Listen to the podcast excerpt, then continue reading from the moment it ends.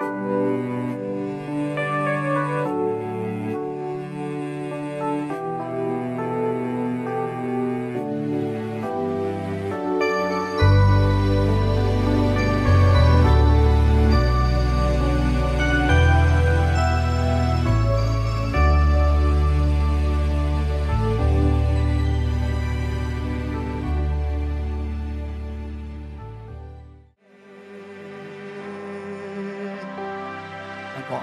setia. Engkau Allah yang tidak pernah ingkar janji. Engkau Allah yang tidak pernah meninggalkan, mengecewakan, dan kau tidak pernah gagal dalam hidup kami. Terima kasih Tuhan untuk kesetiaanmu hari demi hari dalam hidup kami. Bahkan ketika kami bangun tadi pagi, kasih setiamu baru setiap hari dalam hidup kami. Engkau Allah yang tidak pernah meninggalkan kami. Di saat kami sakit, kau sembuhkan kami. Di saat kami susah, kau hiburkan kami. Di saat kami berbeban berat, kau berikan kami kelegaan. Di saat kami kekurangan, kau berikan kami kelimpahan. Layak kami bersyukur dan berterima kasih kepada Tuhan untuk segala kemurahan dan kebaikan-Mu dalam hidup kami.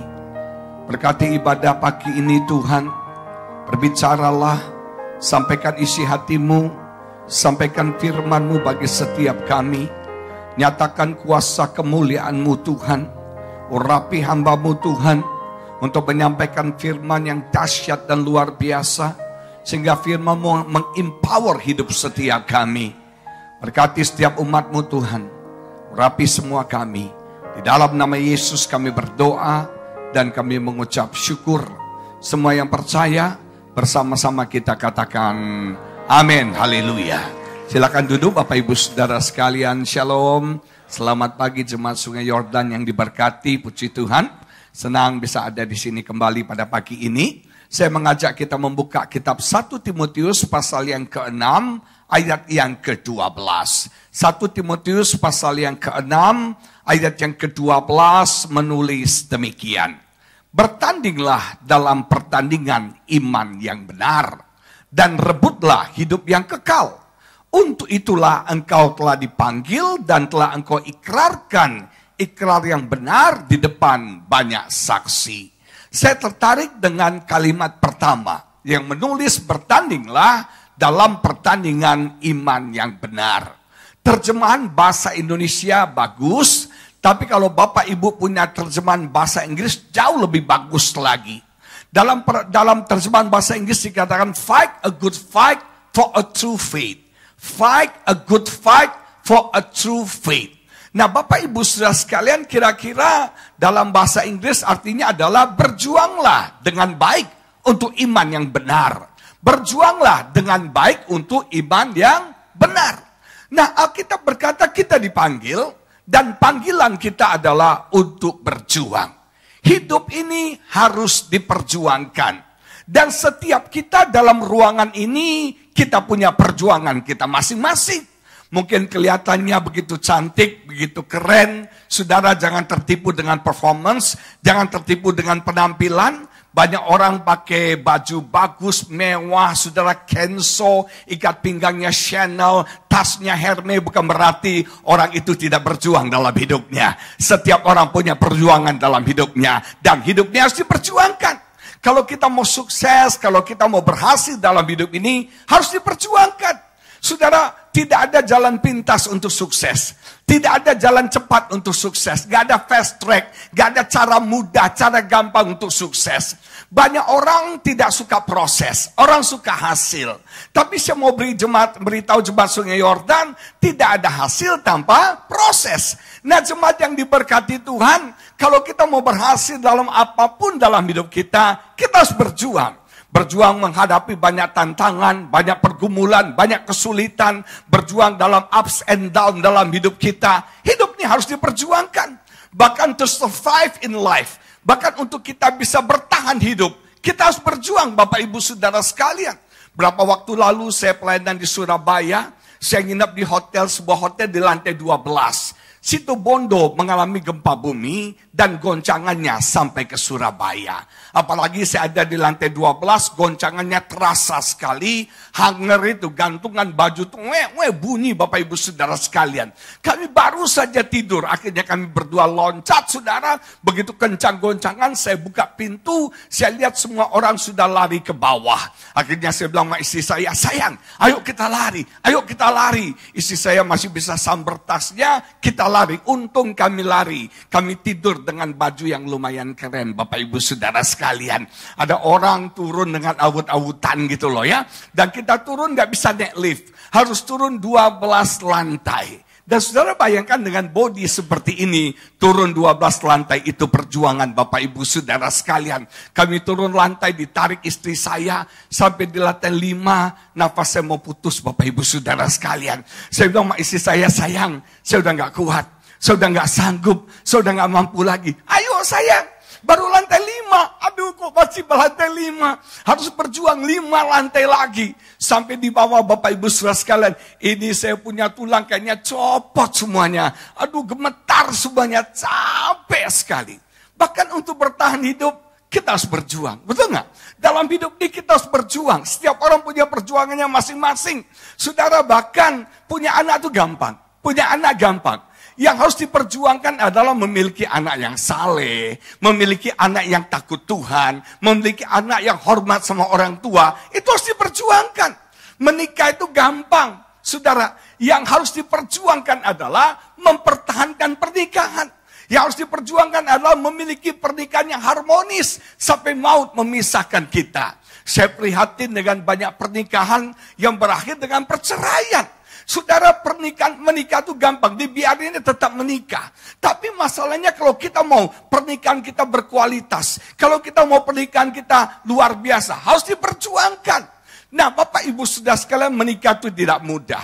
Ada kita harus membangun pernikahan kita. Kita harus berjuang membangun pernikahan kita. Nah, satu hari saya uh, diundang menghadiri uh, satu orang tante kita dan om ini ulang tahun 50 tahun pernikahan.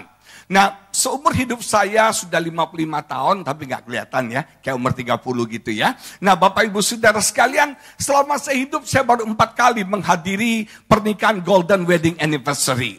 Jadi ini jarang banget, jarang banget.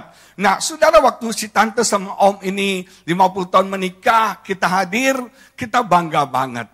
Dan saya tanya sama si tantenya, karena si om ini orangnya jutek, orangnya kasar, orangnya pemarah, perfeksionis. Aduh luar biasa. Jutek, pemarah, perfeksionis, orangnya emosional. Kalau marah istrinya bisa marah di depan orang. Orangnya benar-benar sombong sekali. Nah saya tanya sama si tante, tante apa resepnya? Tante bisa bertahan 50 tahun dengan orang yang seperti ini. Si tante bilang cuek aja. Dia ngomel-ngomel, diamin aja. Kita karaoke aja. Nanti dia capek sendiri, lama-lama dia minta maaf. Biarin aja. Lagi tante ngomong, tiba-tiba anaknya bilang sama saya, Pak Agus, tahu nggak kenapa mami papi langgeng? Kita baru cek ke dokter dan baru ketahuan mama itu budak katanya Bapak Ibu Saudara sekalian. Jadi kalau mau rumah tangganya langgeng, kita harus apa? Budak. Amin. Kalau suami ngomel, istri budak. Kalau istri ngomel, suami harus budak. Menikah tuh nggak gampang. Menikah tuh proses yang tidak mudah karena kita ini berbeda. Kita laki-laki dan wanita ini berbeda sekali. Bapak ibu saudara sekalian. Banyak perbedaan laki-laki dan wanita. Harga diri martabat seorang pria itu ada pada prestasinya. Ada pada profesinya. Ada pada saudara pekerjaannya. Itu martabat. Gengsi harga diri seorang pria. Makanya pria kalau ketemu teman baru selalu tanya, bro kerjanya apa, bisnisnya apa, profesinya apa. Laki-laki kalau ketemu teman baru, pasti kasih kartu nama. Betul nggak? Namanya Agus Lutan. CEO PT Kolang Kaling Maju Mundur Cantik, saudara ya. Wih keren bro, lu CEO ya. Laki-laki itu bangga banget dengan prestasinya, dengan mar apa saudara yang namanya pekerjaannya, bisnisnya itu laki-laki. Nah, beda sama wanita. Harga diri wanita adalah orang-orang yang dia cintai. Makanya wanita kalau ketemu teman baru nggak pernah tanya kerja apa, nggak pernah tanya bisnis apa. Wanita ketemu teman baru selalu tanya apa? Anaknya berapa? Jadi bayangkan kita dua dua personality yang berbeda. Laki-laki dan wanita berbeda. Satu hal yang unik lagi adalah laki-laki itu goal oriented. Laki-laki itu straight to the point, goal oriented. Contohnya, laki-laki ke mall, dia mau beli jas. Dia langsung ke counter yang jual jas, dia cari jas yang cocok warna dan harganya, dia bayar. Begitu sudah dia dapatkan jas, selesai. Itu laki-laki. Beda sama wanita. Wanita menyukai proses. Dia datang ke mall mau beli lipstick Bapak Ibu Saudara sekalian. Dia keliling-keliling, dia lihat ada aksesoris Natal, dia beli. Ada lampu Natal, dia beli. Ada baju anak-anak, dia beli. Ada popok, dia beli. Ada parfum, dia beli. Semua dibeli kecuali... Nah itu perempuan, hebatnya. Perempuan menyukai proses. Sementara laki-laki goal oriented. Dalam pernikahan juga begitu. Anggap kita suami istri bertengkar. Tapi kayaknya suami istri di Sungai Yordan nggak pernah bertengkar ya. Cuma gulat doang. Nah Bapak Ibu Saudara sekalian. Mungkin kita suami istri bertengkar. Pastilah rumah tangga pernah bertengkar, pernah berselisih. Nah kiranya ketika bertengkar mungkin si suami yang salah. Ketika si suami salah dia cukup rendah hati untuk minta maaf. Walaupun itu jarang ya ibu sekalian ya. Ada tiga perkataan yang laki-laki jarang ucapkan. Kata pertama adalah maaf. Karena laki-laki itu sombong kecuali saya. Laki-laki merasa diri paling benar. Tidak pernah mau minta maaf. Selalu yang salah siapa? Istrinya. Anaknya dodol yang salah siapa? Istrinya. Anaknya nggak naik kelas yang salah siapa? Istrinya. Anaknya nakal yang salah siapa? Istrinya. Saya mau beritahu suami-suami, rumah tangga bahagia dan diberkati rahasianya bukan pada istri, tapi laki-laki yang takut akan Tuhan. Maka istrinya seperti anggur subur dan anak-anaknya akan diberkati Tuhan. Amin. Bukan istri, tapi laki-laki. Nah, saudara, kata kedua yang laki-laki jarang ucapkan adalah terima kasih. Thank you. Jarang banget tuh laki-laki mengapresiasi wanita. Kayaknya pagi ini saya di pihak wanita ya. Banyak wanita akan mengasihi saya pagi ini.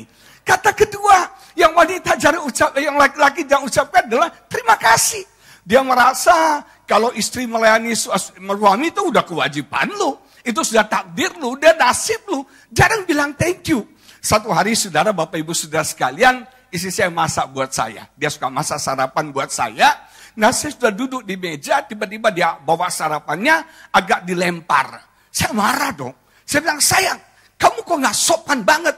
Ngasih sarapan tapi kok dilempar. Ada apa? Dia lari, dia masuk ke dapur. Waktu dia masuk ke dapur, saya cari, kenapa kamu? Dia nangis. Kenapa kamu nangis? Kamu lempar sarapan, terus kamu nangis. Ada apa? Terus pembantu saya kepo. Dia bilang ini, habis bapak sih. Tiap kali ibu masak, nggak pernah dihargai. Gak pernah dipuji, selalu dikritik. Saya orangnya ini apa adanya. Saya orangnya apa adanya. Gak enak sebelah gak enak. Gak suka sebelah gak suka. Mau muntah sebelah mau muntah Bapak Ibu Saudara sekalian. Nah saya punya istri ini spesial. Orangnya melankolis. Salah satu karakteristik orang melankolis adalah setia. Orang melankolis itu kalau berteman setia kawan. Temennya nggak banyak, tapi temennya setia sampai maut memisahkan. Nah, saudara, isi saya ini orang yang setia banget. Begitu juga dengan makanan. Sekali dia suka masak rendang, tiap hari rendang, saudara. Sekali dia lagi demen jengkol, tiap hari jengkol. Sampai saudara makan restoran itu ya, saya udah tahu nih, pasti restorannya A, B, C. Itu aja. Sampai maut memisahkan A, B, C. Itu aja, saudara. Nah bayangin saudara, kalau tiap hari disuguhin jengkol, rendang, tiap hari miswa, miswa, miswa, enak juga, betul gak? Dia paling suka capcay. Sampai saya lihat encik tukang capcay udah enak Bapak Ibu Saudara sekalian. Nah cepat yang diberkati.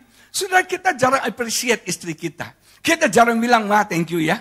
Kamu sudah masak enak hari ini. Jarang kan? Ayo ibu-ibu, benar gak ibu-ibu?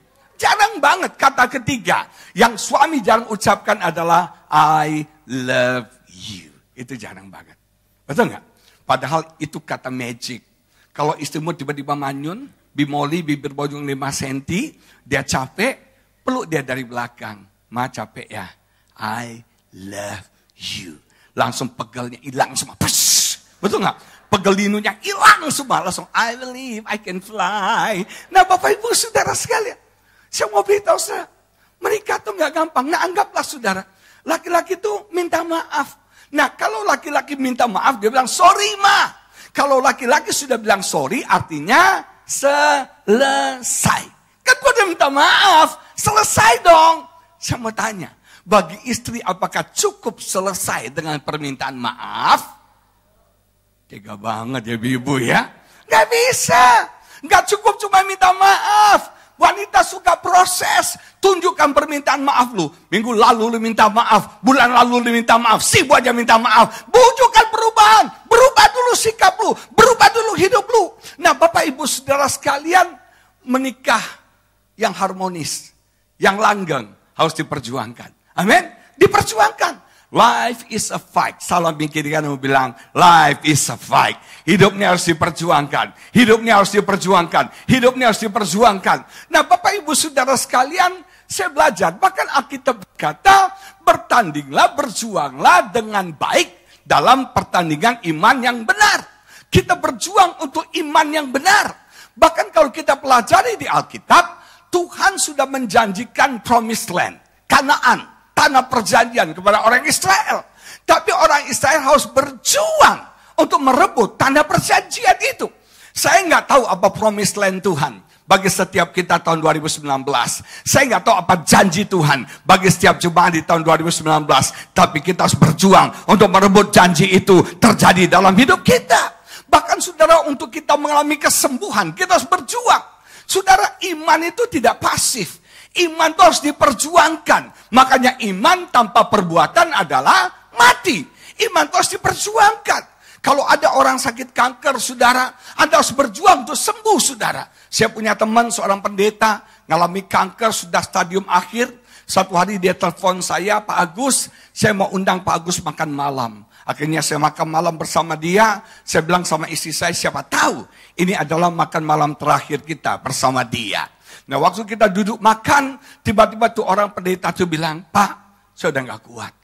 Saya udah capek, Pak. Saya udah lelah, Pak. Saya udah gak tahan, Pak. Capek duit, capek kantong, capek semuanya, Pak. Capek sekali. Saya bilang, bro, lu gak boleh capek. Lu gak boleh lemah. Lu harus punya semangat juang. Karena orang sakit kanker, obatnya cuma tiga. Obatnya adalah pola hidup yang benar, obatnya adalah pola makan yang sehat, dan obat yang ketiga adalah semangat saudara. Kalau kita punya semangat, kita akan bertahan hidup saudara. Satu hal yang gak boleh hilang dalam hidup kita, semangat juang. Satu hal yang gak boleh hilang dalam hidup kita, fighting spirit hidup setiap kita. Kita bisa ada hari ini karena kita punya semangat. Dan saya bersyukur kata semangat itu dalam bahasa latinnya artinya enteos N di dalam, Theos itu Tuhan. Artinya orang yang ada di dalam Tuhan, hidupnya akan bersemangat. Amin. Salami kiri kanan bilang, Ciayo, Ciayo, Ciayo. Jemaat Sungai Yordan punya fighting spirit. Punya semangat juang. Amin. 2019 punya semangat juang. Saya baca satu buku. Buku itu berkata begini, ada tiga tipe manusia. Tipe yang pertama disebut quitters. Quitters. Quitters adalah orang yang gampang putus asa, orang yang gampang menyerah, orang yang gampang tawar hati. Tipe yang kedua adalah campers. Campers adalah orang yang berjuang sampai satu titik dia settle, dia nyaman, dia berhenti berjuang. Tapi tipe yang ketiga adalah climbers. Orang yang terus naik sampai ke puncak kemuliaan. Nah Bapak Ibu sudah sekalian ilustrasinya gampang gini. Setiap kali kita ke Mesir, pasti ada perjalanan menuju Gunung Sinai. Ketika kita dari Kairo ke Saint Catherine, perjalanan tujuh jam di bus gersang banget padang gurun. Biasanya tour guide menjelaskan, Bapak Ibu Saudara sekalian, nanti nanti kita akan naik ke Gunung Sinai. Kita sampai di Saint Catherine, kota Saint Catherine kira-kira jam 7 malam. Kita langsung uh, makan malam, istirahat sebentar, jam 12 malam pintu kamar akan diketuk saudara, dan kita akan mulai perjalanan naik onta 2 jam. Setelah naik onta dua jam, kita akan naik tangga. Sekian ratus tangga. Kira-kira total perjalanan berangkat empat setengah jam, pulang empat setengah jam. Begitu mendengar itu, sebagian peserta bilang, gua nggak ikut deh. Gua di hotel aja, bobo-bobo cantik itu saudara ya. Gua di hotel aja. Ada berapa banyak peserta? Mungkin 50 orang peserta ketika dengar bagaimana sulitnya ke Gunung Sinai. Harus naik onta, terus naik tangga sekian ratus. Langsung sebagian besar bilang, udah gua ketuaan deh. Gua nggak kuat, gua nggak sanggup. Gua nyerah. Ini tipe namanya quitters. Dia lihat tantangan langsung dia menyerah. Dia lihat kesulitan dia langsung menyerah. Dia lihat halangan, resistan, dia langsung menyerah. Itu quitters. Orang yang gampang menyerah, gampang putus asa, belum maju sudah mundur, belum melangkah sudah sudah stop. Itu quitters. Nah, tapi kira-kira dari 50 peserta, ada 30 yang mau naik Gunung Sinai. Akhirnya bangun jam 12 malam, naik onta dua jam, saudara. Dua jam di onta, saya punya teman, orang kaya, sukses, putih, bersih, mulus, saudara. Waktu ini onta lecet semuanya, saudara. Dia bilang, kapok, gua nggak naik onta lagi seumur hidup gua. Saudara, bagaikan ngangkang naik onta. Dan dia dia tidak tahan bau, saudara. Waktu dia nggak tahan bau, dia muntah. Ontanya juga ikut muntah, Bapak Ibu Saudara sekalian. Bayangin, sudah sampai dia kapok banget. Oke, Sampai di satu titik tempat terakhir yang dikenal dengan nama Starbucks Onta. Di situ ada warung, bisa ngopi, bisa ngeteh, dan kemudian yang berita baiknya ada Indomie di situ. Nah biasanya peserta udah lapar dua jam di onta, sampai di Starbucks onta, mereka ngopi, mereka ngeteh, makan Indomie, kenyang. Betul nggak? Begitu kenyang lihat tangga sekian banyak, langsung semua bilang, gua stop di sini saja. Ini namanya campus. Orang yang tadinya berjuang, orang yang tadinya semangat, tapi begitu settle, begitu nyaman dalam posisinya, dia nyaman, dia settle, dia nggak berjuang lagi. Makanya musuh orang Kristen bukan cuma iblis. Musuh orang Kristen adalah kenyamanan. Ketika Anda nyaman dalam posisi Anda, Anda nyaman dalam keadaan Anda, Anda tidak akan berkembang lagi. Gereja kalau nyaman tidak akan bertumbuh lagi. Gereja kalau nyaman gak ada movement lagi saudara. Benar. Kita nggak boleh tinggal dalam kenyamanan. Kita nggak boleh settle dalam keadaan kita. Ketika Anda settle, Anda nggak punya keinginan lagi. Saudara saya perhatikan begini, perhatikan. Waktu kita masih anak-anak, semua kita punya keinginan. Banyak sekali keinginan kita. Hari ini ingin jadi presiden, besok ingin jadi menteri, lusa ingin jadi pengusaha. Betul nggak? Kita tuh kayak Doraemon. Aku ingin begini, aku ingin begitu, ingin ini itu. Banyak sekali, betul nggak? Kita kan Doraemon. Tapi begitu sudah settle nih, kayak Bu Bisiang ini ya, tanya, Bu apa pinginnya lagi? Enggak deh, udah cukup, udah puas, tapi Bu Bisiang sih enggak ya. Nah saudara, bayangkan, kita udah settle. Kita bilang, udah gua nggak mau apa-apa lagi.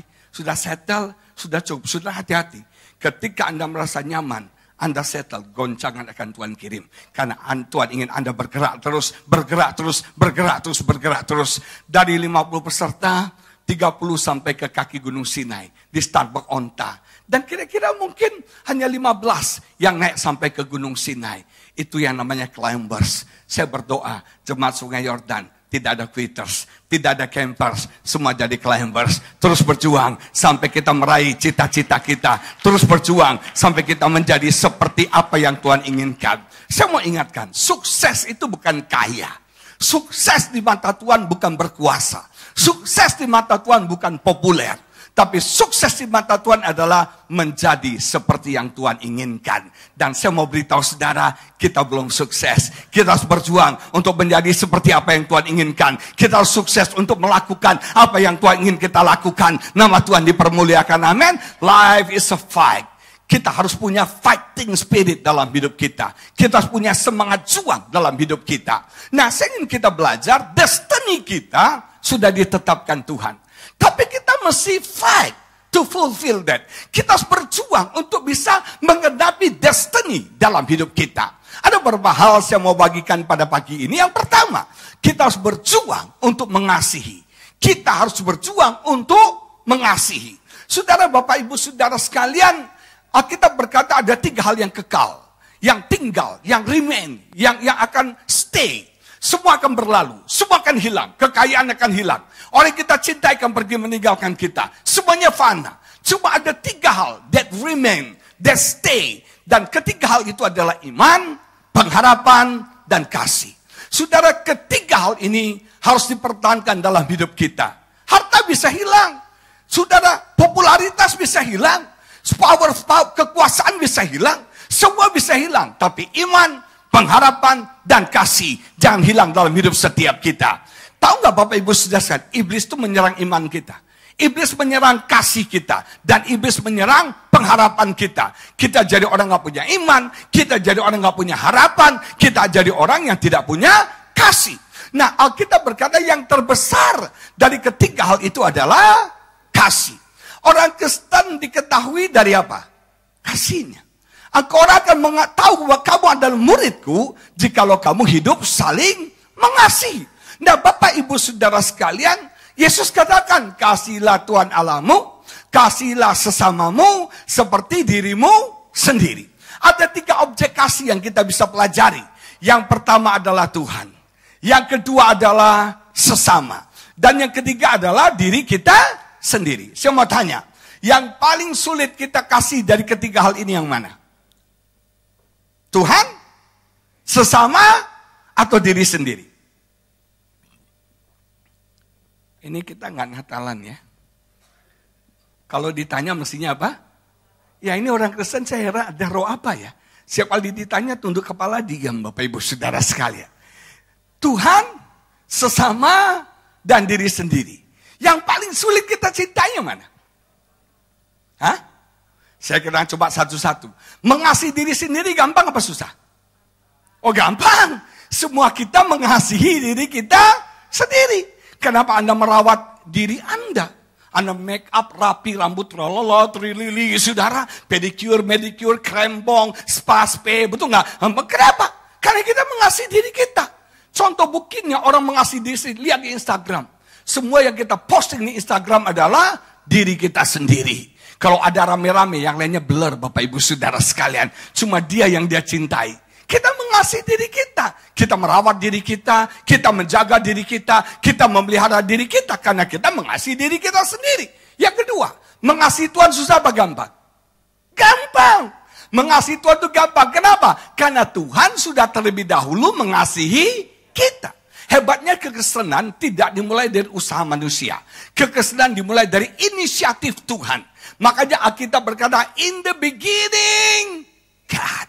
Pada mulanya, Tuhan. Jadi Kristen tidak dimulai dari usaha manusia. Tidak dimulai dari pekerjaan manusia. Tapi dimulai dari inisiatif Allah. Bukan kita yang mengasihi dia. Tapi dia yang mengasihi kita. Kita akan dengan mudah mengasihi Tuhan. Kalau kita tahu kita dikasihi oleh Tuhan.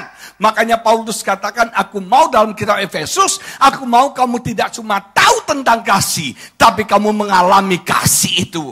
Banyak orang kesen tahu tentang kasih, tapi tidak mengalami kasih itu. Paulus bilang betapa panjangnya, betapa lebarnya, betapa dalamnya, dan betapa tingginya. Ternyata kasih Tuhan ada ukurannya. Ada panjangnya, ada lebarnya, ada tingginya, ada dalamnya. Saya tanya, Anda tahu nggak? Bapak Ibu tahu nggak? Berapa panjangnya kasih Tuhan sama kita? Kasih Tuhan panjangnya selama-lamanya kepada setiap kita forever and ever. Artinya Tuhan tidak pernah berhenti mengasihi kita. Dia selalu and always love you saudara. Sampai selama-lamanya Tuhan mengasihi kita. Kasih manusia expire. Kasih manusia terbatas. Hari ini dia bilang I love you, 10 tahun lagi dia bilang I hate you. Betul gak saudara? Makanya rumah tangga itu unik. Kenapa? Rumah tangga itu hubungan love and hate. Orang yang paling kita sayang adalah pasangan kita. Tapi orang yang paling kita sebelin juga pasangan kita. Nah saudara kasih bisa hilang. Tapi kasih Tuhan selama-lamanya bagi setiap kita. He always love you. Dan dia tidak pernah stop berhenti mengasihi setiap kita. Nama Tuhan dipermuliakan. Amin. Salami kiri kananmu bilang, dia selalu mengasihi kamu. Dan dia tidak pernah berhenti untuk mengasihi kamu. Yang kedua, berapa lebarnya kasih Tuhan? Kasih Tuhan lebarnya everywhere. Artinya di mana pun kau berada dalam posisi kondisi apa pun juga engkau, Tuhan mengasihi engkau. Di dalam kegagalan Tuhan sedang mengasihi engkau. Di dalam frustrasimu Tuhan sedang mengasihi engkau. Di dalam kehancuran hidupmu Tuhan sedang mengasihi engkau. Ada orang yang mau bunuh diri, saya mau beritahu saudara, Tuhan mengasihi engkau saudara. Everywhere, di mana pun kau berada, Tuhan mengasihi setiap kita. Berapa tingginya kasih Tuhan? Kasih Tuhan lebih tinggi dari sebuah masalah kita. Lebih tinggi dari semua pergumulan kita. Apa pun masalah kita, apa pun pergumulan kita. Kasih Tuhan bisa mengatasi setiap pergumulan, setiap masalah, setiap persoalan kita. Allah adalah jawaban bagi setiap masalah pergumulan kita. Berapa dalamnya kasih Tuhan? Kasih Tuhan lebih dalam dari semua dosa dan kesalahan kita. Karena kasih Tuhan lebih dalam dari sebuah dosa dan kesalahan kita, kita bisa diampuni. Bapak Ibu Saudara sekalian, amin. Kalau kasih Tuhan tidak lebih dalam dari dosa kita, celaka kita, kita nggak akan bisa diampuni. Kita akan bisa mengasihi Tuhan. Kenapa? Karena kita tahu He first love us. Dia yang pertama mengasihi kita. Yang sulit itu adalah mengasihi sesama. Ini sulit mengasihi sesama. Baca bersama saya, kenapa kita sulit mengasihi sesama? Karena kita ini makhluk yang egois. Baca, Filipi pasal 2, ayat 3 dan 4. Ego adalah masalah, apa, biangkero semua masalah. Semua konflik, pertengkaran, perselisihan, percekcokan itu masalahnya adalah ego kita. Filipi pasal 2 menulis begini. Filipi pasal 2, 3 dan 4, saudara, waktu kita waktu Paulus menulis Filipi ini, dia melihat, dia mendeteksi ada ketidakharmonisan terjadi dalam jemaat di Filipi. Nah, salah satu penyebab ketidakharmonisan adalah ego. Dikatakan Filipi 2, 3, dan 4 dengan tidak mencari kepentingan sendiri. Self-interest. Semua orang mencari kepentingan diri sendiri. Yang penting gue bahagia, yang penting gue happy, yang penting gue kenyang, yang penting gue gua punya duit, yang penting gue sukses, yang penting gue. Semua pusatnya adalah saya. Kata utama kita adalah me. Kata utama kita adalah saya. Saya, saya, dan saya. This is mine. Oh, this mine. Me, me, me, my, my. Sudah saya, saya, saya, saya. Saya bahagia, saya sukses. Bahkan dalam kekristenan kita begitu. Doa kita doa yang egois. Tuhan berkati saya. Berkati rumah tangga saya. Berkati pernikahan saya. Berkati aset saya. Berkati bisnis saya. Semuanya saya. Manusia sekarang self-consume. Manusia sekarang narsis, saudara. Kalau nggak ada urusan sama kita, kalau nggak ada profit sama kita, kalau nggak ada kepentingan kita, saya nggak akan campur. Betul nggak? Oh, ini untung nggak buat gua? Ada nama gua nggak? Ada gunanya buat gua nggak? Kalau nggak ada profit buat gua, ngapain gua ikut? Ngapain gua campur? Manusia itu egois sekali. Kita kita menutup diri kita kalau itu nggak menguntungkan diri kita. Kita semua saya, saya, saya. Apa bukti orang egois? Saya akan mengajukan tiga pertanyaan. Bapak Ibu jawab dalam hati Bapak Ibu saudara sekalian. Pertanyaan pertama, siapakah orang yang paling cakep dalam ruangan ini? Jawab dalam hati ya.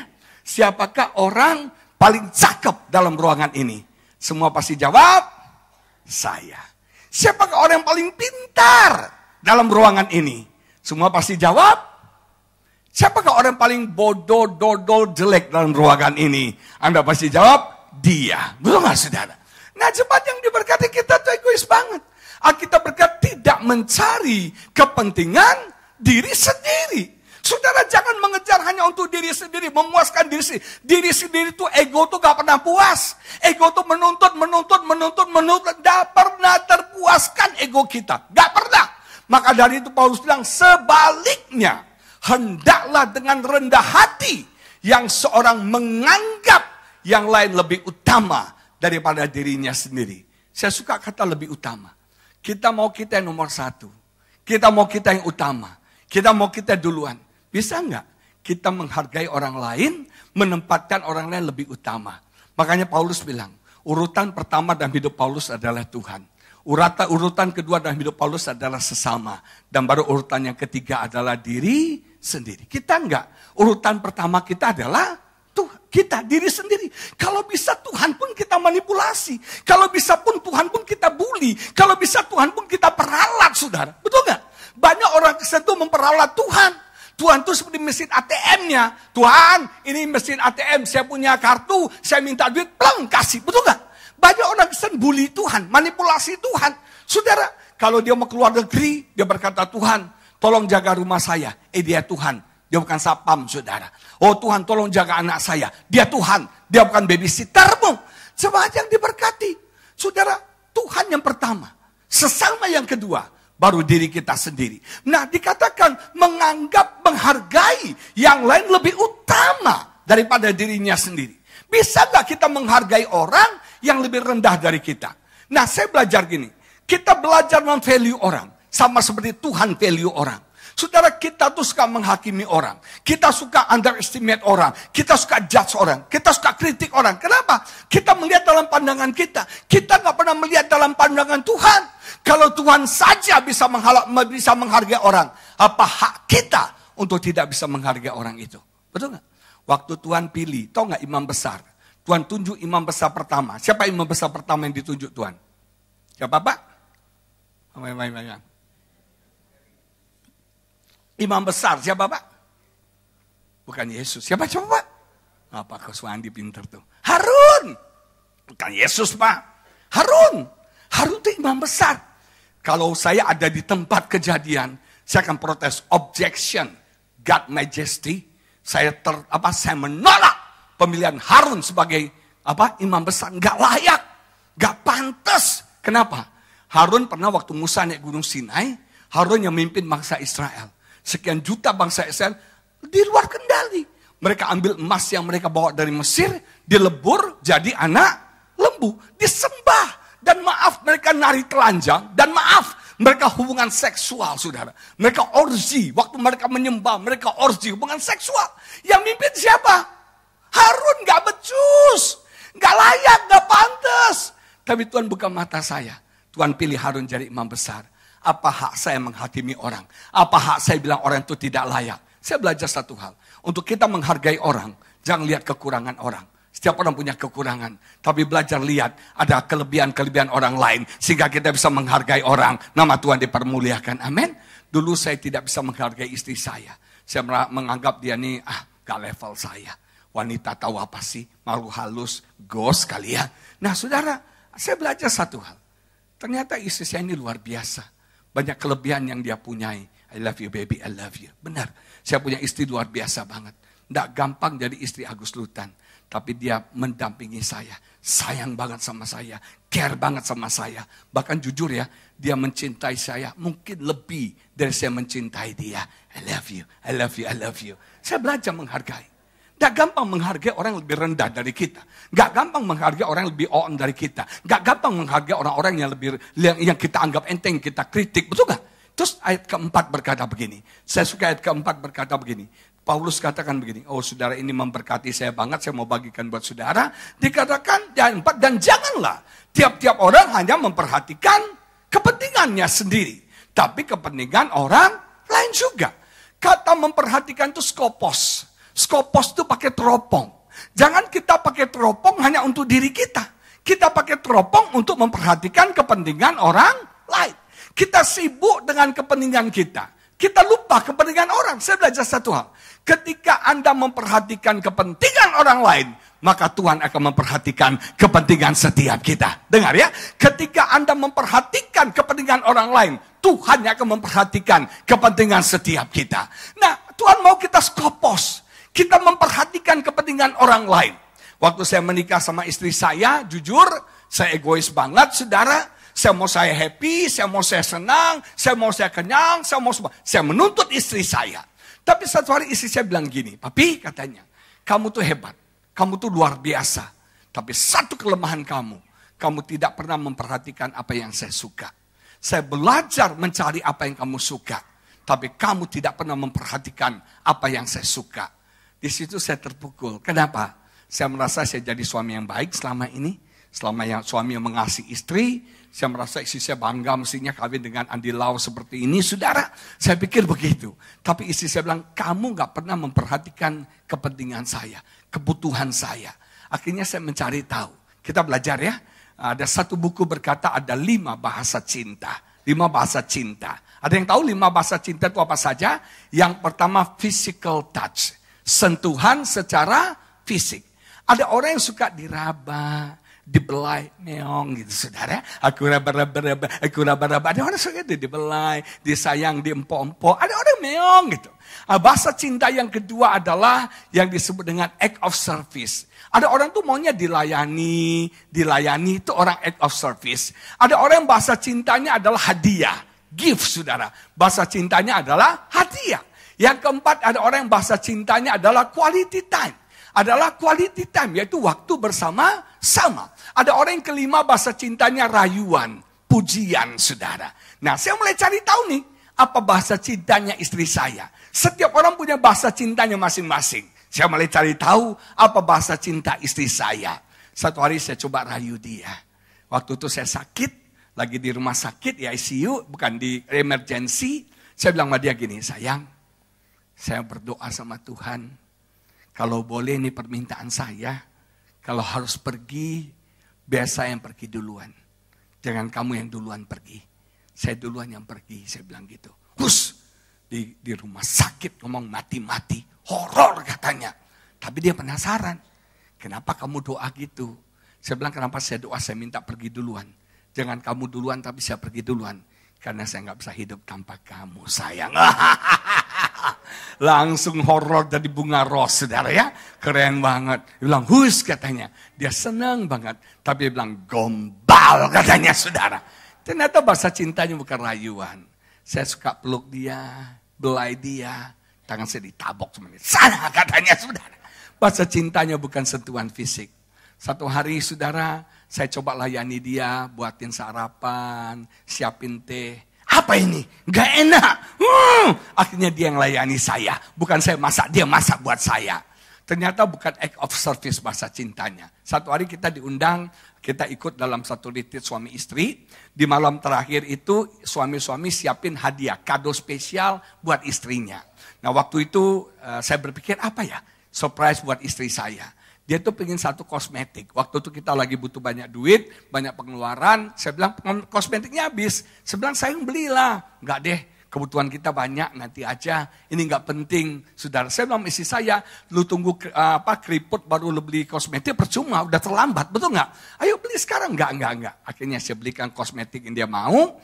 Nah menjelang hari H, panitia telepon kita, suami-suami, apa yang kalian bawa untuk istri kalian? Saya bilang saya bawa kosmetik. Ada teman saya, dia tahu istrinya suka kerupuk aci yang putih, yang 2000 itu saudara. Dia bawa satu plastik saudara ya. Panitia bilang nggak gitu juga, kelas gitu ya. Uh, panitia bilang sebaiknya kasihnya itu perhiasan. Kan cantik ya, kasih apa kalung, kasih cincin, kasih apa apa namanya anting, kan bagus gitu ya. Gelang gitu kan. Aduh, saya udah beli kosmetik. Akhirnya kita cari. Istri saya udah lama banget pengen pakai kalung yang ada salibnya. Kalau boleh ada berliannya. Berlian Situmeang, berlian Hutapea. Dia pengen banget ada berliannya. Pengen banget. Akhirnya saya cari, saudara saya belikan. Ketika hari H, romantic dinner, dia pakai baju baju pesta, rambut terlalu terilili, saya pakai jas, pakai dasi, keren banget, romantic banget.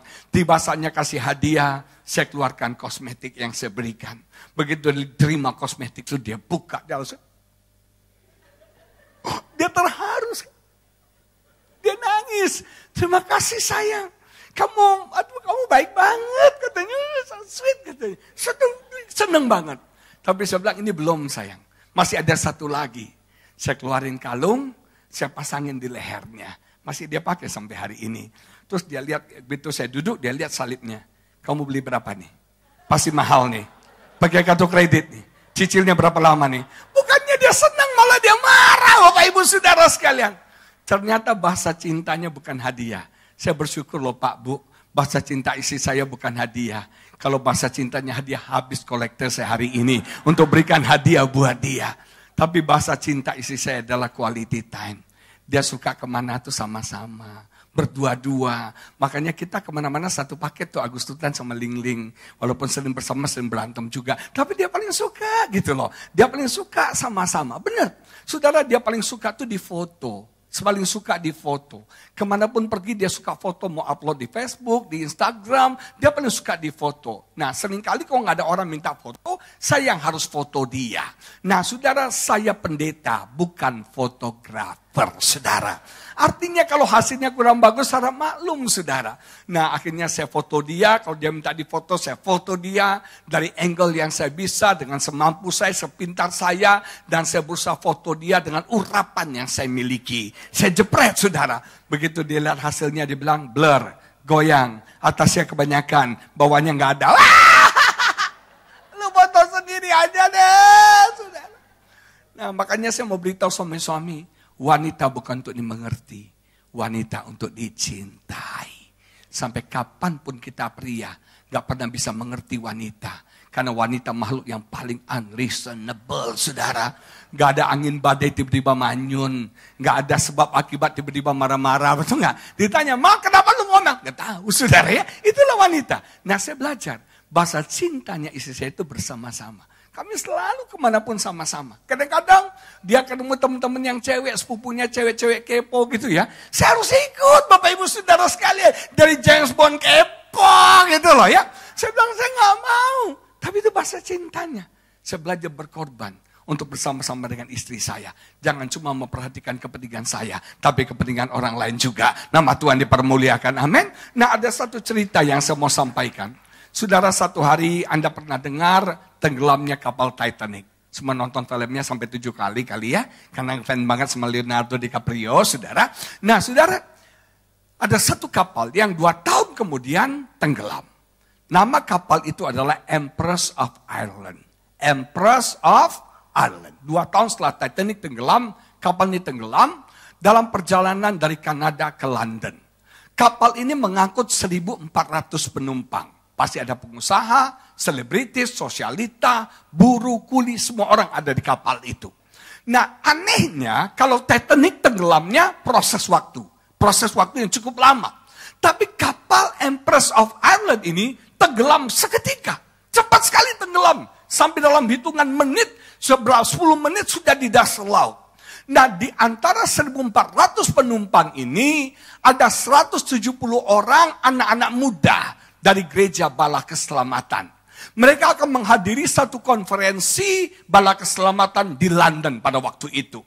Nah puji Tuhan saudara, dari 1400 penumpang, ada 400 orang yang selamat, dan saudara, 400 orang selamat, 1000 orang kira-kira tenggelam ke dasar laut.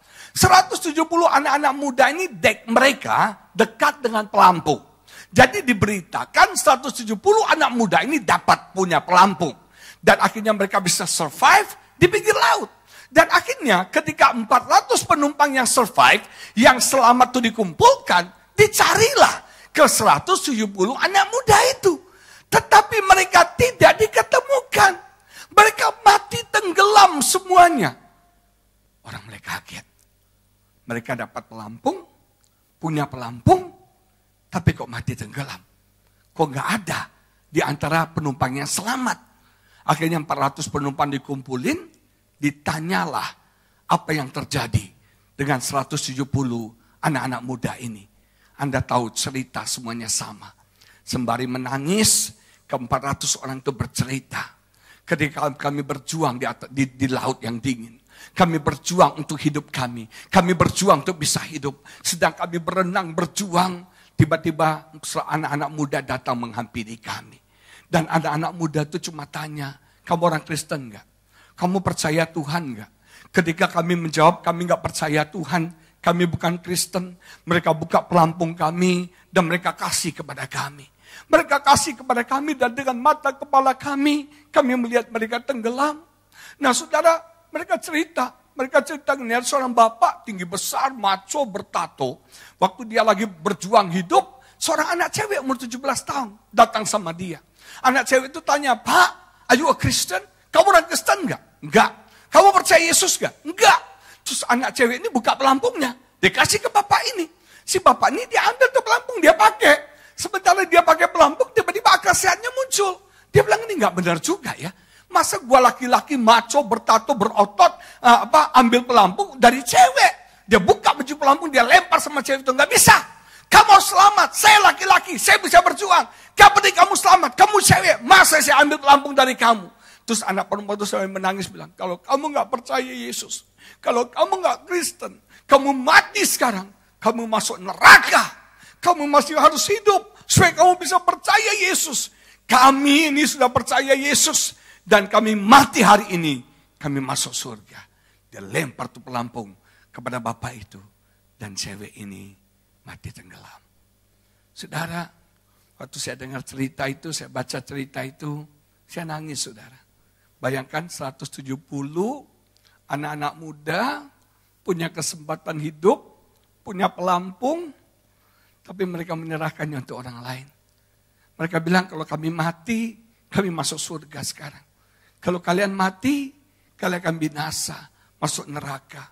Kalian punya kesempatan untuk bertobat untuk datang sama Tuhan. Terjadi kebangunan rohani yang luar biasa di tengah-tengah laut saudara. 400 orang yang hidup semua percaya kepada Yesus. Beri kemuliaan bagi Tuhan. Cuma yang jadi pertanyaan saya adalah, ada nggak sih ya di zaman now ini orang-orang seperti anak muda ini yang bisa hidup, yang punya kesempatan hidup, yang punya pelampung, tapi dia buka pelampungnya. Dia serahkan kepada orang-orang lain. Ada nggak sih di Sungai Yordan yang seperti itu? Kayaknya cuma ada di film India dan film Korea aja, saudara. Betul nggak? Saya berdoa biar ada di Sungai Yordan. Orang-orang yang nggak egois. Nggak hanya mementingkan diri sendiri. Yang nggak cuma gua selamat, tapi orang lain juga selamat. Nggak cuma gua kenyang, orang lain juga kenyang. Nggak cuma gua bahagia, tapi orang lain juga bahagia, saudara. Saya berdoa biar kita nggak egois. Dan kita berjuang melawan ego kita. Untuk kita bisa mengasihi sesama kita. Nama Tuhan dipermuliakan. Yang kedua, yang terakhir saya mau bicara dikit aja. Kita harus berjuang untuk hidup benar. Kita harus berjuang hidup benar. Hidup mudah gampang. Betul nggak? Hidup nyaman gampang. Yang susah itu hidup benar. Kita berjuang untuk hidup benar. Mengasihi itu nggak gampang. Membenci, mem mesakit hati itu gampang. Mengampuni itu nggak gampang. Kita harus berjuang untuk bisa hidup benar. Kita harus berjuang untuk bisa mengampuni orang-orang bersalah kepada kita. Saya kasih satu tip Bapak Ibu Saudara sekalian. Amsal 19 ayat 11. Bagaimana caranya kita bisa mengampuni orang bersalah kepada kita? Amsal 19 ayat 11 menulis begini. Ayat ini saya suka banget dan memberkati saya sekali. Akal budi membuat seseorang panjang sabar. Dan orang itu dipuji, direspek. Orang di, direspek itu karena sesuatu. Karena dia memaafkan pelanggaran. Kata memaafkan pelanggaran dalam bahasa Inggrisnya overlooking wrongdoing. Kesalahan banyak kita adalah, kenapa kita nggak bisa ngampuni? Kita fokus pada kejadian, kita fokus pada orang. Betul nggak? Dan yang paling menyakitkan adalah yang mengkhianati kita, mengecewakan kita, orang-orang yang paling kita sayang, yang paling kita percayai, yang paling kita cintai. Itu sakitnya tuh di sini, di sini, di sini, di sini. Tapi Alkitab bilang overlooking wrongdoing. Jangan lihat orangnya. Jangan lihat peristiwanya. Tapi lihat melampaui itu ada Tuhan. Saya belajar dari Yusuf. Yusuf dihianati oleh saudara-saudaranya. Kemudian dia dikatakan oleh Alkitab, dia difitnah oleh istri Potifar, masuk penjara, dilupakan oleh juru minum raja. Dihianati, difitnah, dilupakan. Apakah Yusuf sakit hati? Enggak. Dan akibatnya di balik itu ada istana, ada kemuliaan. Dan saya belajar, kalau nggak ada pengkhianatan, kalau nggak ada fitnah, kalau nggak dilupakan, mungkin tidak ada istana buat Yusuf. Nah, cuma yang diberkati satu hari, saudara-saudaranya kumpul, betul nggak? Ketemu Yusuf beli gandum. Yusuf buka, saya Yusuf. Takut mereka semua, dredek mereka semua. Terus Yusuf bilang, mereka bilang, bro, bro, kami jadi budak lu aja. Kami jadi budak lu. Hebat, saudara. Perhatikan, mereka menjual Yusuf menjadi budak. Sekarang mereka menawarkan diri untuk jadi budak. Kapok lu, rasain lu, senjata makan Tuhan. Dia menjual Yusuf jadi budak, sekarang mereka menawarkan diri jadi budak. Apa jawaban Yusuf? Bro, bro, bro, bro, tenang, tenang bro. Kamu, kamu, kamu merencanakan yang jahat sama saya. Tapi Tuhan merencanakannya untuk kebaikan. Jangan lihat orang yang menyakiti engkau. Jangan lihat orang mengecewakan engkau. Tapi lihat ada berkat Tuhan di balik itu semua. Jujur, dulu kalau orang kritik, orang sakiti saya, saya marah. Orang fitnah saya, saya marah. Tapi sekarang saya enggak. Saya melihat ada Tuhan di balik itu semua. Ada Tuhan di balik itu semua. Ada skenario Tuhan untuk memberkati hidup saya. Sekarang kalau ada orang sakiti saya, saya bilang, bro thank you banget. Lu dipakai Tuhan fitnah gua. Supaya gua boleh diberkati Tuhan. Naik level lebih tinggi lagi. Nama Tuhan dipermuliakan. Amin. Kalau Anda mengerti kebenaran ini. Kita bisa mengampuni orang. Kita berjuang loh. Hidup benar tuh nggak gampang. Jujur tuh nggak gampang. Betul nggak? Jujur nggak gampang. Hidup kudus tuh nggak gampang. Kata kudus itu artinya berbeda. Be different. Hidup kita harus berbeda. Bisnis kita, perkataan kita, cara berpikir kita harus berbeda. Saya mau cerita terakhir. Waktu kami honeymoon, kami ke Bali. Waktu kami ke Bali, teman-teman bilang, Pak, mampir di satu warung, makan nasi campur. Akhirnya kita berdua pergi, makan di warung itu, dikasih menu. Di menu itu ada dua macam nasi campur. Ada spesial, ada biasa. Yang spesial harganya lebih mahal. Saya tanya sama yang jual, mbok, mbok, ini campur sama spesial bedanya apa? Dia cerita. Harganya lebih mahal. Saya tanya, mbok, mau tanya jujur. Yang enak yang mana? Dengan jujurnya pelayannya bilang yang enak yang biasa. Kalau saya jadi pemilik restoran, pelayannya saya pecat saudara. Karena mestinya kalau orang tanya yang enak, bilang yang paling mahal. Tapi jujur, orang Hindu, orang Bali, gak percaya Tuhan, jujur. Setelah kami merit, kami ke Medan. Karena waktu itu di Medan ada mertua saya. Di Medan, kalau ada, ada orang Medan sini. Di Medan itu, saudara di pinggir jalan, suka ada yang jual buah. Waktu itu lagi musimnya duku. Mertua saya mampir, beli duku. Nah mertua saya suka ngomong, yang jual namanya Maria. Kalau Maria pasti orang Kristen. Nah beli duku 2 kilo. Waktu ditimbang si Maria dikasih sama mertua saya, mertua saya pegang apa? Kresek duku, dia masuk mobil dia bilang, "Agus, mami punya feeling nih nggak sampai 2 kilo." Ini kurang dari 2 kilo. Makanya wanita tuh sakti ya. Punya indera keenam, indera bekti, indera lesmana. Betul nggak? Nah saudara, ini bilang nggak sampai 2 kilo nih. Betul. Sampai di rumah ditimbang 1,7 kilo. Dicatut si Maria, 3 ons Bapak Ibu Saudara sekalian. Di situ saya sedih banget ya. Orang Hindu nggak kenal Tuhan, jujur. Orang Kristen namanya Maria nggak jujur.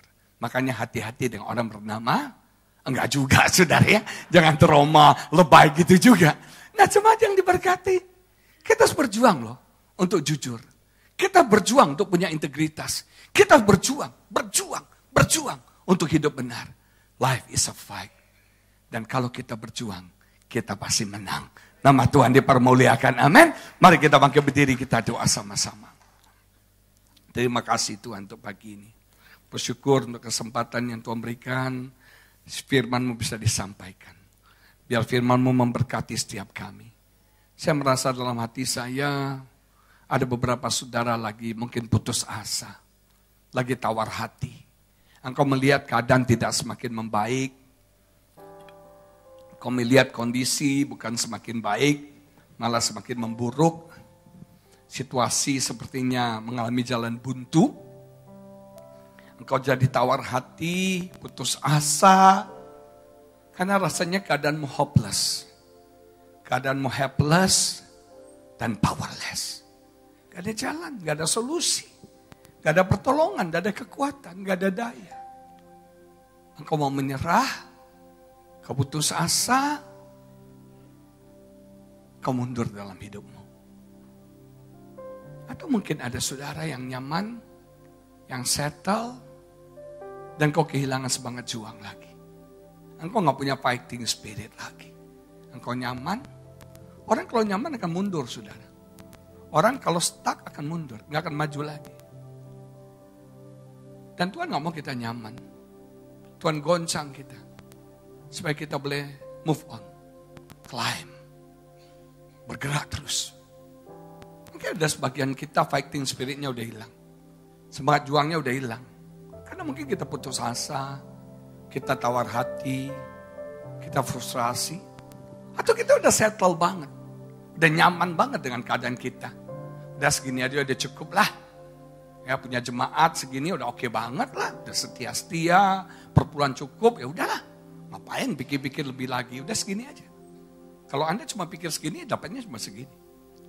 Tapi Tuhan mau kita climbers. Kita fighting. Fighters. Sampai kita boleh menjadi seperti apa yang Tuhan inginkan. Kita melakukan apa yang Tuhan mau kita lakukan. Itu sukses. Kita harus fight for success. Kita harus berjuang untuk rumah tangga yang harmonis, yang langgeng sampai mau memisahkan. Kita berjuang untuk masa depan yang lebih baik. Kita harus berjuang untuk hidup yang lebih baik. Kita harus berjuang. Kita harus berjuang. Keep on fighting. Berjuang, berjuang. Bahkan kita harus berjuang untuk iman yang benar. Kita harus berjuang untuk hidup benar. Kita harus berjuang untuk hidup yang rohani. Gak mudah hidup yang rohani Bapak Ibu Saudara sekalian. Gak mudah ke gereja, lebih mudah kita pergi main bola. Gak mudah kita baca Alkitab, lebih mudah kita nonton TV. Kita harus berjuang untuk hal yang rohani. Kita harus berjuang untuk mengampuni. Kita harus berjuang untuk hidup benar. Kita harus berjuang untuk hidup kudus. Kita harus berjuang untuk hidup yang berbeda. Dan kita harus berjuang untuk mengasihi sesama kita. Mengalahkan ego setiap kita. Tuhan katakan jangan pernah berhenti berjuang. Perjuanganmu belum selesai. Fight a good fight for a true faith. Berjuanglah dengan baik untuk iman yang benar. Iman terus diperjuangkan. Kesembuhan terus diperjuangkan. Mukjizat terus diperjuangkan. Berjuang, berjuang, berjuang, berjuang. Lawat setiap kami Tuhan. Jamah setiap kami. Biarlah firmanmu memotivasi kami. Menginspirasi kami. Untuk kami jadi climbers Tuhan. Untuk kami terus berjuang, berjuang, berjuang mencapai apa yang Tuhan inginkan dalam hidup setiap kami. Engkau belum selesai dengan kami. Terus, terus Tuhan, terus bekerja bagi setiap kami. Biar semangat juang kami tidak hilang. Biar kami tidak nyaman, biar kami tidak quitters, kami tidak campers. Tapi kami jadi climbers. Berkati semua kami Tuhan. Di dalam nama Yesus kami berdoa dan kami mengucap syukur. Semua yang percaya bersama-sama kita katakan Amin. Beri kemuliaan bagi Tuhan. Salami kiri kanan bilang, terus berjuang. Semangat juang terus Tuhan memberkati setiap kita.